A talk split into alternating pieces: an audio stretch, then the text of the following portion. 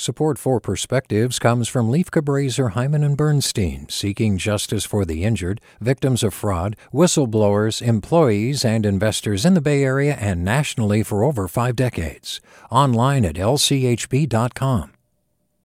Hey, it's Avery Trufelman, host of Articles of Interest. And I've got to say, I've been a fan of KQED ever since I was a little kid and I would come out to San Francisco to visit my grandma. It was just what we'd always turn on every time we got in the car, every time we were making dinner and turning on the radio. Was always KQED. And then over the years, I've become a massive fan of KQED podcasts because this is local reporting at its best. These are answers to questions you've always wanted to know, interviews with exciting, unusual voices, necessary journalism, all told with love and care and artistry. And did you know that a majority of KQED's funding actually comes from members? It's just people like you and me supporting the programs they love while also getting access to cool events, behind the scenes footage, and so much more. If you want to sign up and be a part of this amazing community, visit donate.kqed.org slash podcasts to become a member today. That's podcasts with an S. Thank you for listening and thank you for your support. From KQED. I'm a Korean American, and thankfully through adoption, I can say that I've been blessed with the most supportive and understanding family. I grew up in the Bay Area, and it's pretty diverse here. It didn't seem too weird to me that I didn't look the same as my parents, and I was never asked why. But as I grew up, it soon became clear to me. I'm Asian, and my family is white.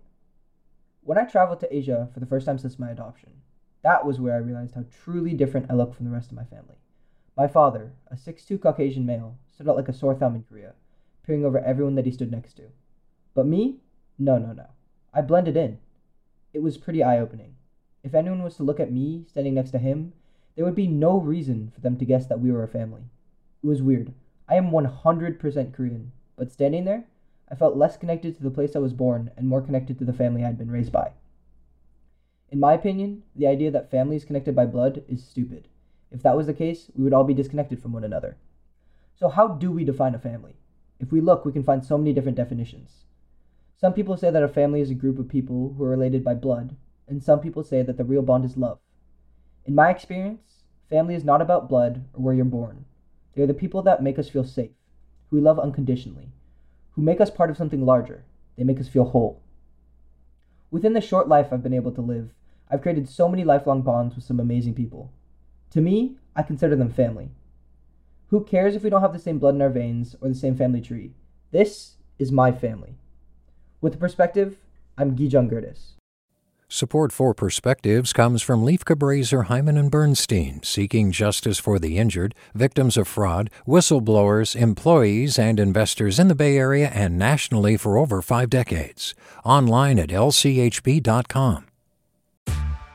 Hey there, this is Brittany Luce from NPR's It's Been a Minute. KQED's podcasts like The Bay, Bay Curious, Mindshift, Right Nowish, and more all tell the stories of the Bay and beyond with reliable, human centered journalism.